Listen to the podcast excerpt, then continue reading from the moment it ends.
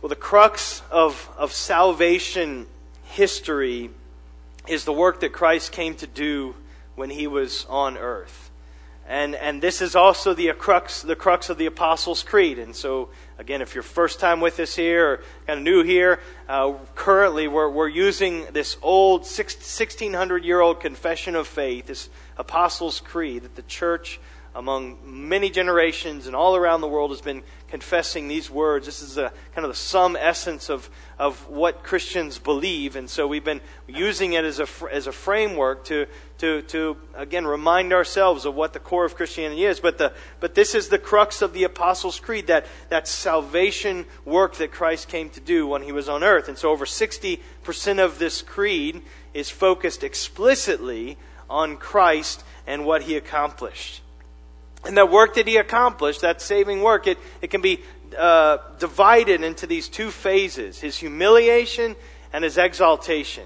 And you see that in the Creed, and we see this in Scripture. So his humiliation would be his incarnation. He was born of a virgin and, and conceived by the Holy Spirit. And so he was his incarnation, coming as a baby, his suffering, his death, his burial. That's his, his humiliation. But then we see his exaltation in three stages. This is historically how Christians and have, have referred to Christ's exaltation. So, first, his resurrection. We looked at that last week. Uh, today, his ascension.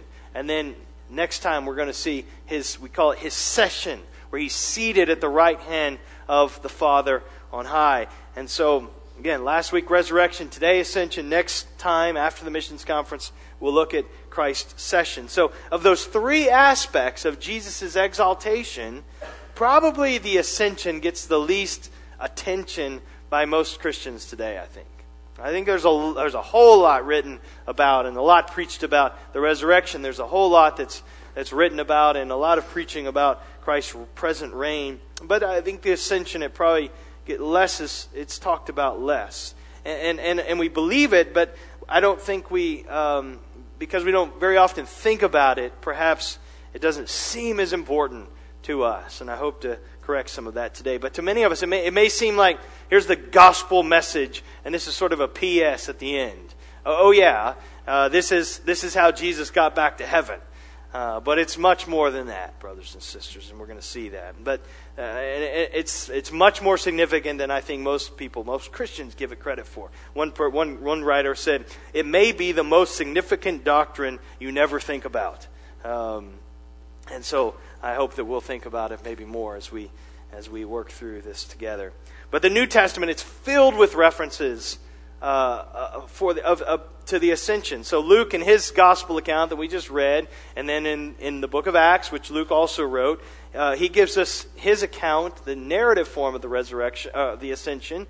Uh, Mark has a very brief uh, account of the ascension.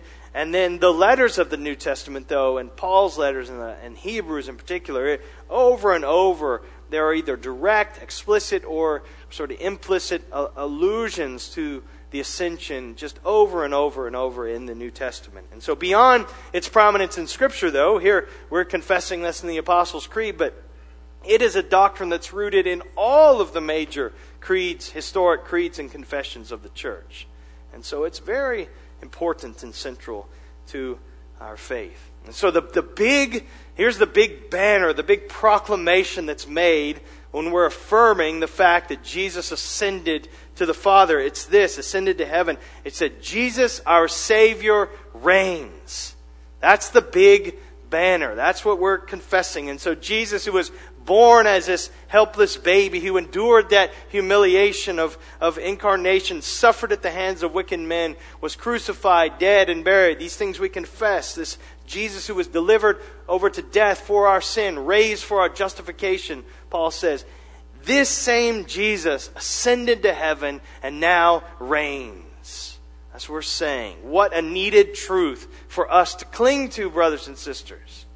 This is, this is a great comfort to Christians in all ages, whatever, whatever situation we find ourselves in. So we're going to focus our attention. So if you would turn to Acts chapter 1, and this is where we're going to, to give most of our uh, time and attention to. And so we're going to, uh, kind of the plan for this morning, And I don't have any slides for you, anything like that this morning. But we're just going to talk about what the ascension is. And so, looking at the text and, and putting the, the biblical data together, what is the ascension? What are we talking about when we say that Jesus ascended to heaven? So, what it is. Second, what it meant to Christ. What it meant to Christ. And then, third, what it means for us. And we're going to give particular application to what it means for us as we think about this unfinished task that the Lord has given His church. So, Acts chapter 1. So, Luke's the author of Acts, and he begins his account in the book of Acts with these words. In the first book, which would be Luke's, first, Luke's gospel account, in the first book, O Theophilus, I have dealt with all that Jesus began to do and teach until the day when he was taken up, ascension. And so Luke's gospel account and the others, Matthew, Mark, and John, they're, they're only the first act of Jesus' work. And so the book of Acts begins Act, act 2 of what Jesus continued to do.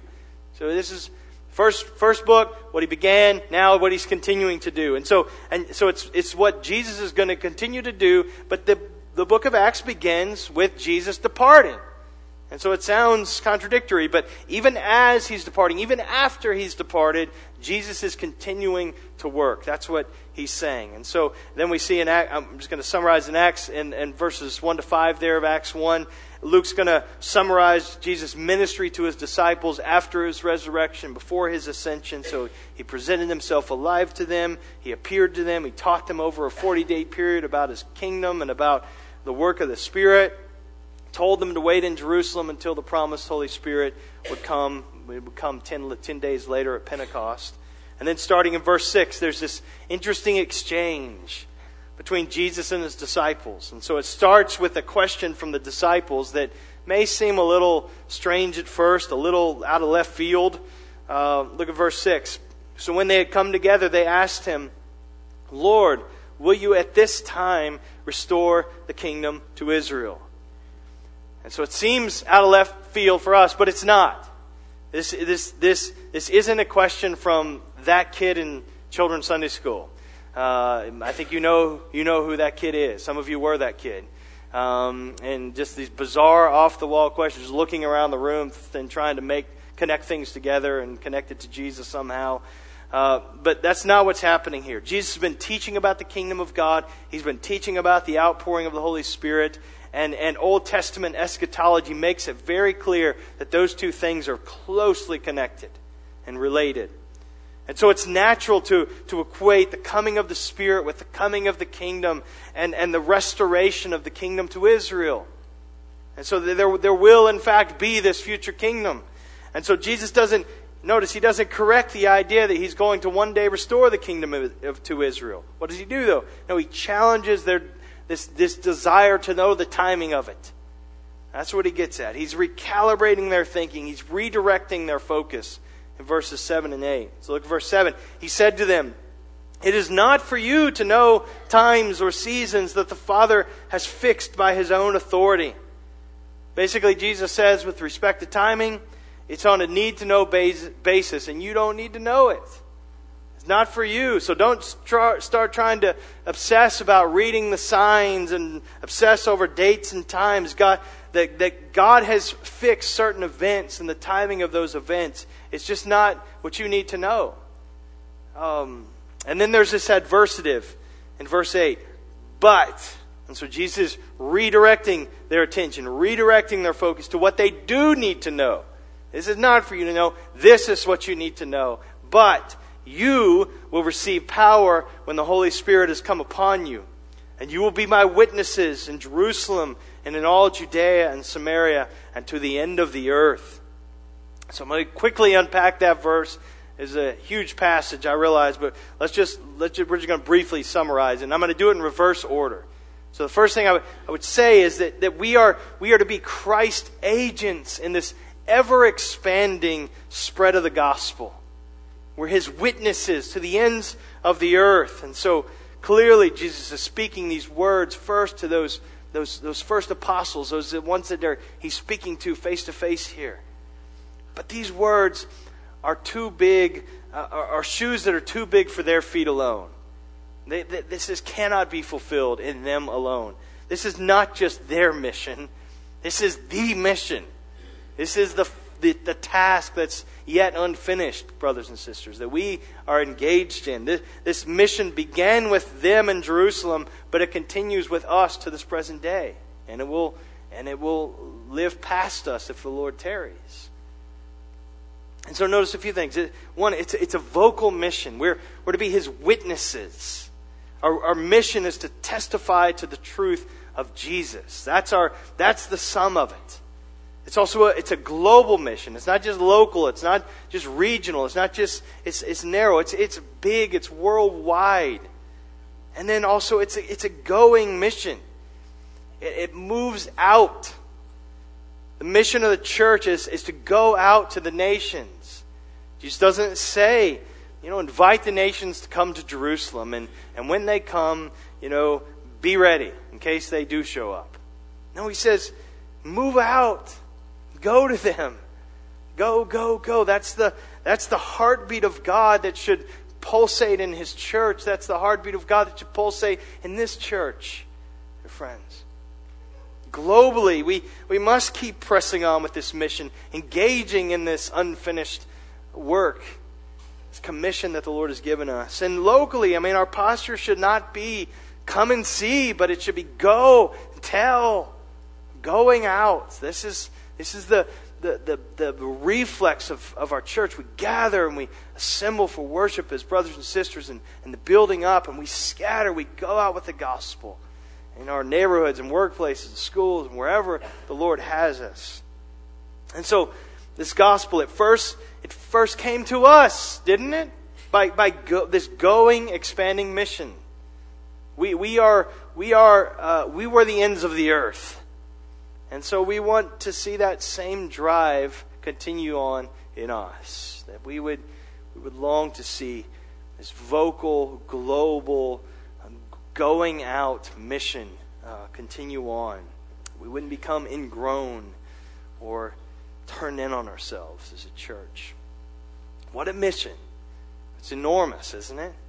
What a, what a task how can we possibly do this?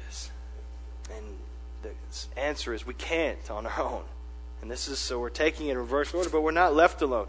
We know maybe more familiar as, to us is the Great Commission as stated in, in Matthew's Gospel account, Matthew 28, 18 to 20 there. But Jesus says, All authority in heaven and on earth has been given to me. Go therefore and make disciples of all nations, baptizing them in the name of the Father, the Son, and the Holy Spirit, teaching them to observe all that I have commanded you. And behold, I am with you always to the end of the age. There's this glorious promise that's attached to that, to that command, and just like we see here in Acts. And, and, the, and this tells us we're not alone. We're not alone. Christ promised to always be with us through the Holy Spirit. And so this is so we we're, we're Christ agents in this ever expanding mission. But the second thing we see here in verse eight is is we we must be empowered for this task by the Holy Spirit, and we have been. And so in Acts one, the, the apostles they're on the runway, they're ready to go, and and and but they're really not ready. They really aren't. They think they are, but they're not. They may have been enthusiastic. They may have been well taught by Jesus. Nobody could fault the disciples saying, You could have probably used a better teacher. Uh, I mean, they've, they've had this time with Jesus. They're ready. They know what, they, what they're to say. They may have had a plan. They may have been rested up after these 40 days, but they didn't have the one thing that they needed most, which is not a thing, but a person. They didn't, they didn't have the Spirit. And so Jesus commanded them not to leave Jerusalem without the Holy Spirit. Jesus says, Wait, you don't have what you need, but you will soon. You will receive power when the Holy Spirit has come upon you. Then go. Go. I mean, we see this, this promise uh, from Jesus over and over during his ministry, particularly in that upper room discourse in John 14 to 16, 17 there, and, and, and, and John uh, there, uh, there's multiple passages. Let me just, John 16, verse 7 and 8. Jesus said, I tell you the truth, it is to your advantage that I go away. For if I do not go away, the Helper will not come to you. But if I go, I will send him to you. And when he comes, he will convict the world concerning sin, righteousness and judgment. So it's just one example of multiple passages where Jesus promised after he departs, the Spirit is going to come and you need and, and you're going to need him and he's going to work powerfully through you and in you. And so the, the apostles, the early church, they, they saw that promise that Jesus made fulfilled in their time. And so the Spirit came at Pentecost in Jerusalem, and the gospel spread. And as the gospel spread, so did the Spirit. And, but in this age, we know the Spirit takes up permanent residency in every soul at the moment of conversion. So it's, it's, we're not in that transitional time. There's, there's no Christian today who does not have the Holy Spirit. We'll talk about the Holy Spirit in a few weeks, but but those first apostles and every believer since, we, we need the powerful presence and powerful working of the Holy Spirit to see any effect in being Christ's witnesses to the ends of the earth. He's got to be at work. And he, and he is present, and He is with us, and He is working. Supernatural, spirit given power is essential for the spread of the gospel across the planet and at across the table at Del Taco. I mean, eh, when you're witnessing to a friend or a neighbor or a family member, it's the same spirit that's needed. So we don't have what it takes on our own. We cannot witness effectively for Christ apart from the Holy Spirit, but we have Him. And listen, we should not, we should not try to witness for Christ without conscious reliance upon Him. so we should be mindful of how desperately in need of His his power we are. So if Baraka, if other churches in, in this area will see the rapid advance of the gospel in, in Fayette County and Clayton County and the surrounding area, or among the nations, it will be because the Spirit works mightily. That's what will that's that will be our testimony. It won't be us. It will be God. To him be the glory. We cannot do mission without the Spirit, and the Spirit cannot come without the ascension. That's what Jesus is saying. That's how these connect. So then we get to the ascension. Verse 9. I thought this was about the ascension. All right, we're now there. Verse 9. And when he had said these things, as they were looking on, he was lifted up, and a cloud took him out of their sight. See, he didn't just disappear or just kind of simply poof, vanish. That's not what happened. They were, they were looking on, the text is very explicit, and Jesus was lifted up as they're looking on. And, and, and that was, and then at, at some point the Father sends this cloud that's kind of like Jesus' chariot that carries him away into heaven. And so they needed to see this with their own eyes. We needed them to see this with their own eyes. We needed them to witness this, to testify to us what truly happened. And that's what exactly we see. Verse 10. And while they were gazing into heaven as he went, behold, two men stood by them in white robes and said, Men of Galilee, why do you stand looking into heaven? That seems pretty obvious to me. A guy just lifted up um, and went into heaven, and I, I think we get it. Where would you be looking if somebody was going up into the sky?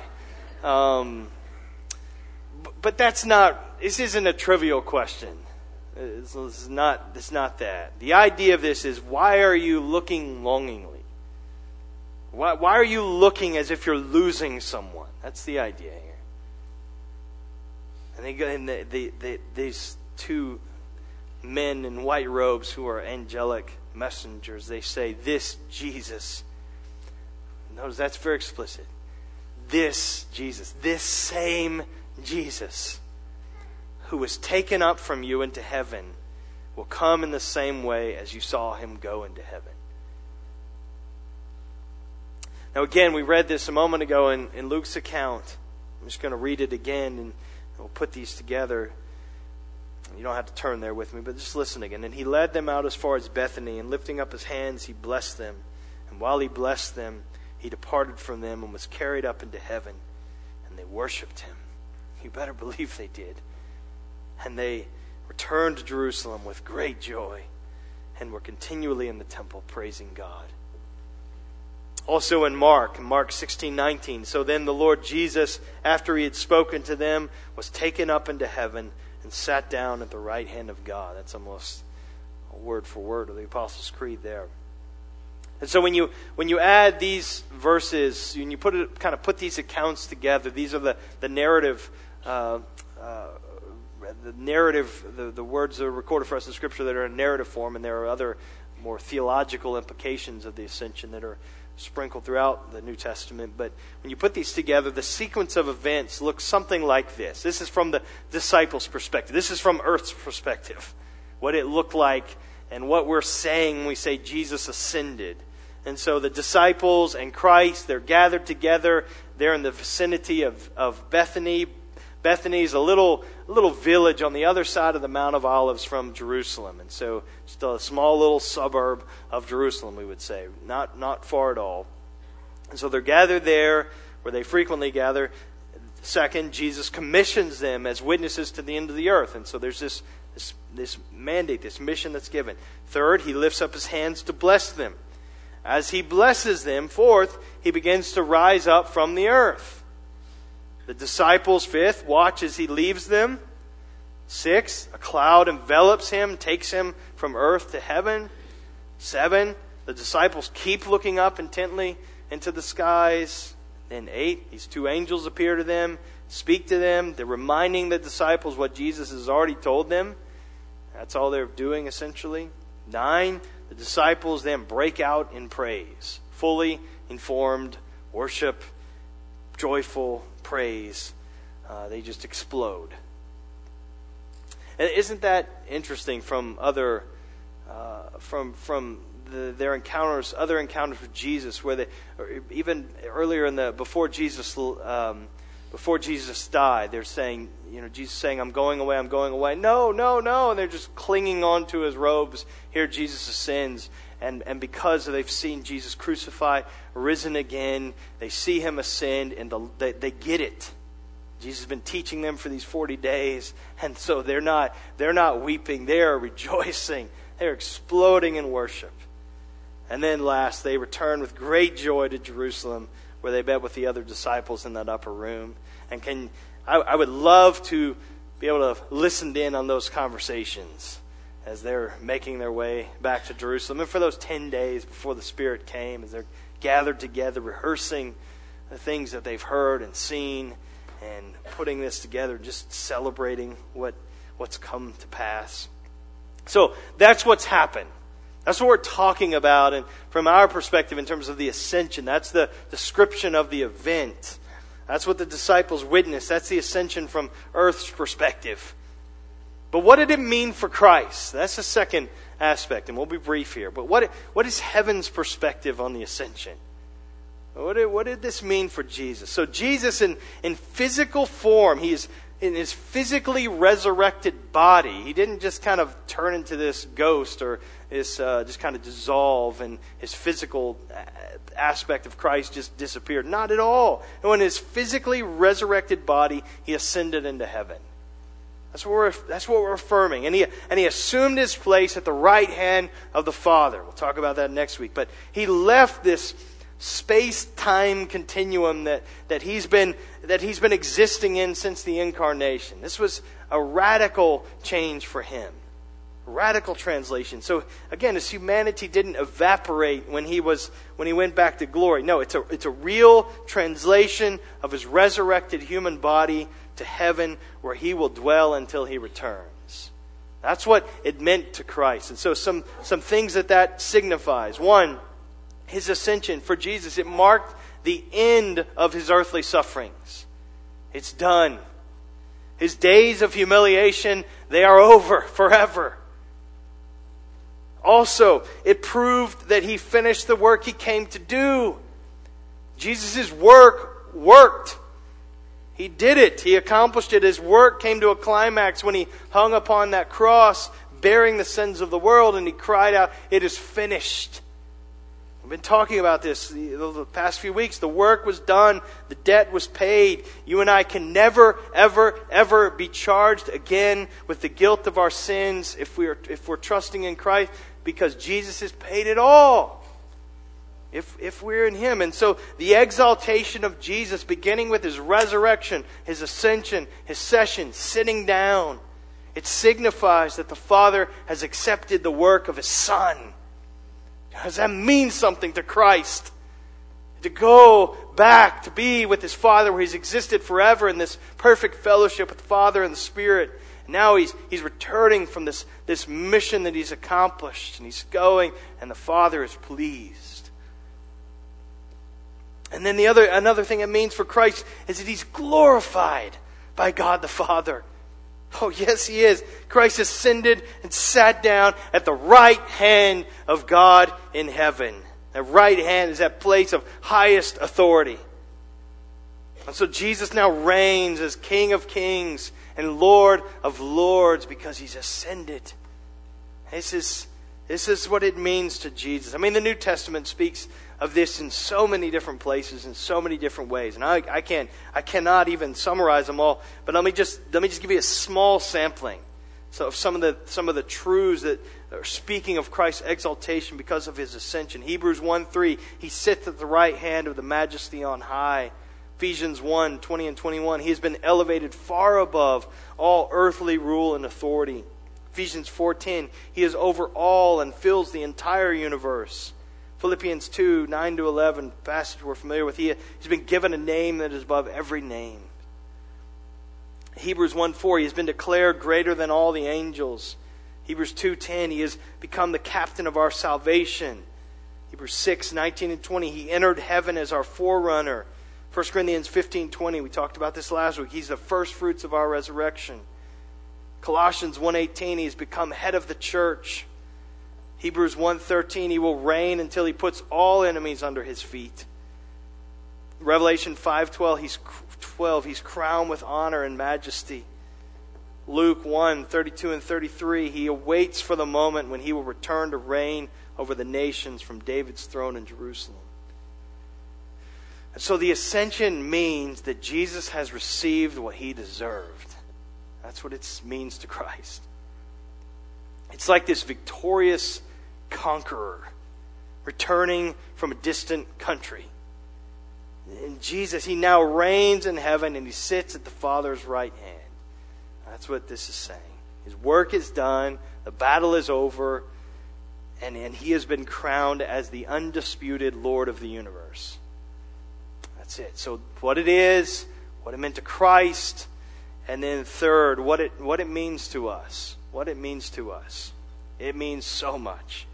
Um, uh, just to give you a, an example, and just historically how significant the ascension is for the church throughout the generation, throughout all generations.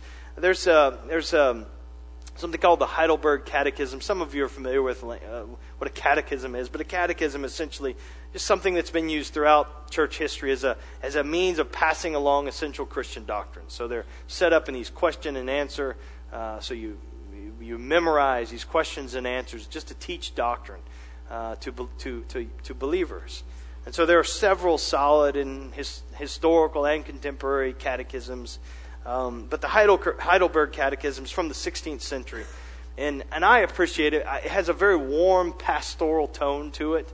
Um, and, and you see it from the very, the very first question in the Heidelberg Catechism isn't like, who is God or, or you know, uh, does God have a beginning? The first question is, what is your only comfort in life and death? That's how it's a very it's very pastoral in its tone. And and but there are four questions.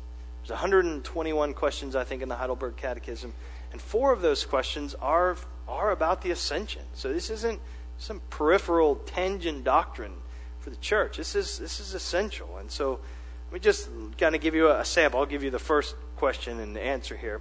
First question is What do you confess when you say he ascended into heaven? And the answer that Christ, before the eyes of his disciples, was taken up from earth into heaven, and that he is there for our benefit until he comes again to judge the living and the dead. So then, I'm not going to read all of these, but the next question, verse question 47, is Christ then not with us until the end of the world as he promised us? And of course, he's saying, no, he's, he is with us. He's with us by the Holy Spirit. And, and then the 48th question But are the two natures in Christ not separated from each other if his human nature is not present wherever his divinity is? Not at all, is the answer. And so it explains how those, how those relate. But then the, the 49th question, which is the last one related to the ascension, is this How does Christ's ascension into heaven benefit us? How does it benefit us? How does it connect to our, lives in any age as a church?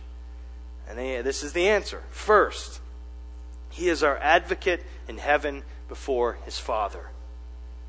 Second, we have our flesh in heaven as a sure pledge that He, our head, will also take us, His members, up to Himself.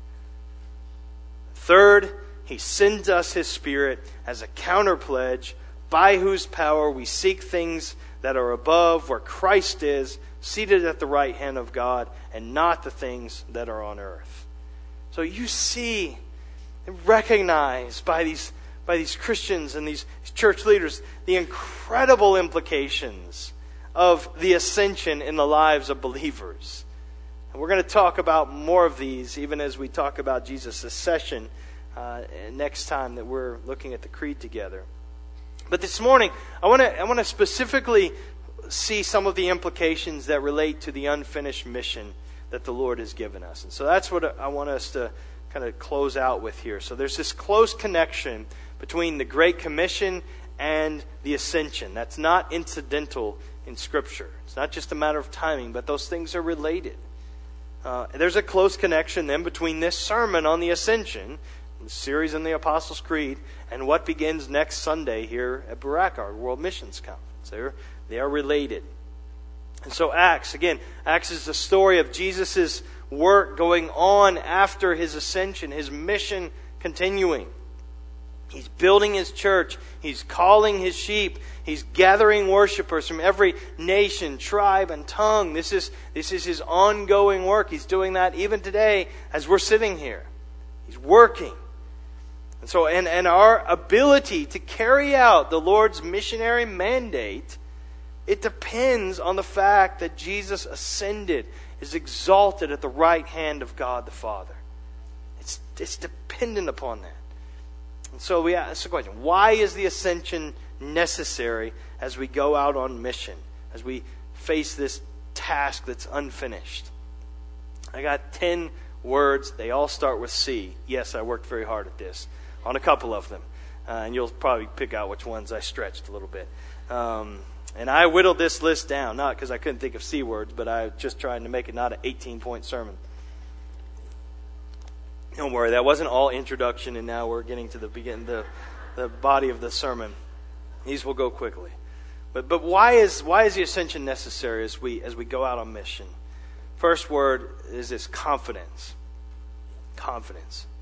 And I, I don't mean like confidence in ourselves, we pound our chest, but I mean confidence in the one we proclaim. In the one who sends us out.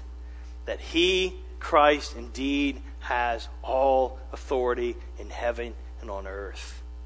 This testifies to that. The, the, the man of sorrows, the, the suffering servant, Christ crucified, who was, who was born in this lowly manger, was crucified, suffered, dead, buried. He is now, in fact, King of kings and Lord of lords.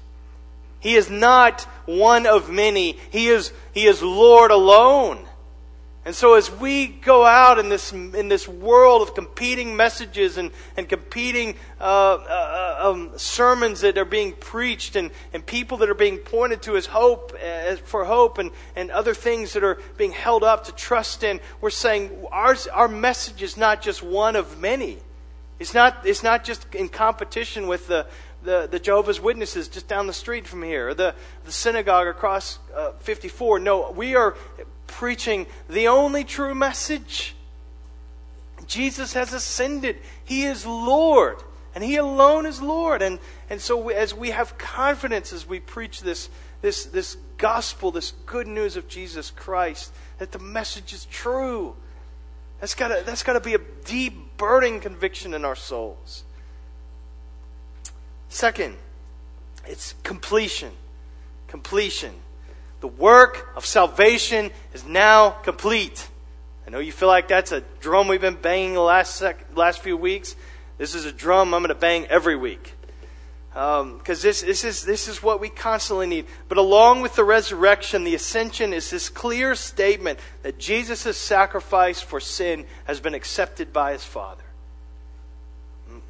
In Hebrews chapter 10, this great, and we're going to look at this passage in few weeks, but you'll forget about what I say now, and so just act surprised. But Hebrews 10, verse 11, uh, the writer of Hebrews is reminding us that there were no chairs in the tabernacle. There were no chairs there because the priests weren't allowed to sit down. There, there, were, there was always work to be doing. They stood to perform their work because the work was never, ever done. There were always more animals to kill, to slaughter. And, and it's showing, that the writer of Hebrews, he's connecting this, saying the price for sin had not yet been paid in full. But then what does he say? When Christ returned to heaven, he sat down because he had offered himself as the once for all sacrifice for sin forever. Hebrews 10, 12, and 13. All right, that's next, next time. But since God has accepted Christ and his sacrifice for sin, nothing more can be added to what he accomplished. It's completion. And what does that have to do with us as we as we think about this mission that's this task that's unfinished? The, the, the, this means that as we go out and bear witness of Christ to the world, we can confidently proclaim the forgiveness of sins in, in, in His name to everyone who trusts Him. We can, we can preach that message and know that it's true and know that Jesus has paid it all. And we can uphold this glorious message. We, what a message we have to proclaim. Jesus has paid it all. It's not, Jesus done a lot and you finished the rest. No, we, we, we, we say it's complete. Come, come and feast. Come without money, without cost, and drink. Come, come. Everyone who thirsts, come to Christ. Third, it, it helps us with compulsion. Compulsion. Okay, this was a strict. Motivation. Okay, we got it. But this is another implication of this truth that salvation work is, has been complete. And, and, and that what compels us now, what, what sends us out, what motivates us to move out on mission is not some deep seated desire to earn God's approval. No, that's not it. It, it isn't, isn't this how we often think, though? Like we're getting on God's good side by obeying Him in evangelism and missions. We're, in, we're impressing Him, or at least we're appeasing Him. And so there's this guilt when we're silent and when we're kind of stagnant, and there's this pride when we're zealous and when we're active. Uh, we, uh, I, have, I was at some small little sporting event yesterday, and um, there were the, the, the, of course, there are those. Sadly, there are those those. I, mean, I have nothing against street preaching, but there there was this group of, of guys with their megaphones and you know their big signs, and you know, everybody's you, you know God hates God hates you. God hates sports idolaters, and, and, and you're all going to hell, and just this just this vitriol. But what what as we're sitting there watching this and and praying for people as they're walking by, and and I there was one of their guys. I mean, had the T-shirt on, so I know he was with them. He had this camera, and he was getting every second of it, and getting these angles, and squatting down, and getting these shots. And, and I've seen these videos it's it's it's it's great footage and it's a it's a chest pounding kind of thing to stand out there in that crowd and everybody's insulting you and everybody's you know just kind of walking by and sneering and it's just there's just some kind of bravado the fact here we are you know being rejected by everybody. And and I, I I don't know the motivations of their heart but I just saw that I thought oh that's it just seems like they're trying to trying to put their name out there. And this is but what compels us? It's not that. It's not it's not to earn something. It's not to impress god. It's not to impress other people. The ascension reminds us there's nothing nothing more we could do or need to do to earn god's approval or to keep it. Christ has done it all. The father has accepted his payment in full. And so from listen from that place of, of assurance and right standing with god we go out on mission with courage and with compassion Oh, we are compelled. There's this right compulsion to go and preach this good news. I mean, Paul talks about it in the 1 Corinthians 5, as he's talking about this ministry of reconciliation we have as believers and preaching Christ, begging people, be reconciled to God, the right kind of preaching on the streets. And he says, What? For Christ's love compels us. Why? Because we are convinced that Christ, that one, died for all. One for all. And so we are compelled to go out in this ministry of reconciliation. And the ascension is, again, is, is the Father's exclamation point. It's accepted. I've received my Son. He's accomplished everything that He came to do.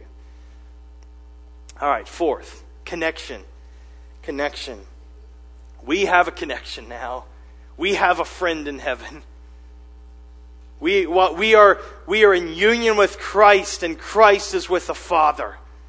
What a powerful statement. Yes, we, for now, we, we live as strangers in this world. We live as sojourners. We're, we, we're suffering as pilgrims in this, in this foreign land and this hostile world. But we are also now currently seated with Christ in heavenly places by virtue of our union with Jesus. And so when we suffer persecution for the gospel's sake and seeing it go out, we can be absolutely certain that He cares for us. Christ is our, Hebrews says, our great high priest who's gone into heaven, who prays for us, who intercedes for us. Because, so this is the glorious truth. Because he walked this earth, because he lived among us, he knows what we're going through and is able to sympathize with our weakness, with our struggles. But because he is now in heaven and has all authority in heaven and on earth, he can help us in our troubles. So we we have this connection. Fifth, capacity. Capacity. And we've talked about this already, but we have the Holy Spirit now because Christ has ascended to heaven, to the Father. We were powerless without him, but the gospel is unhindered with him. And so, you, you, you see, during Jesus' ministry and his time on earth, he's only known within the confines of space and time. If you wanted to get near Jesus, if you wanted to be in his presence, if you wanted to ask him a question, if you wanted to be helped by him, healed by him, ministered to by him, you had to go to him. You had to go to Galilee, you had to go to Jerusalem, you had to go wherever he was working.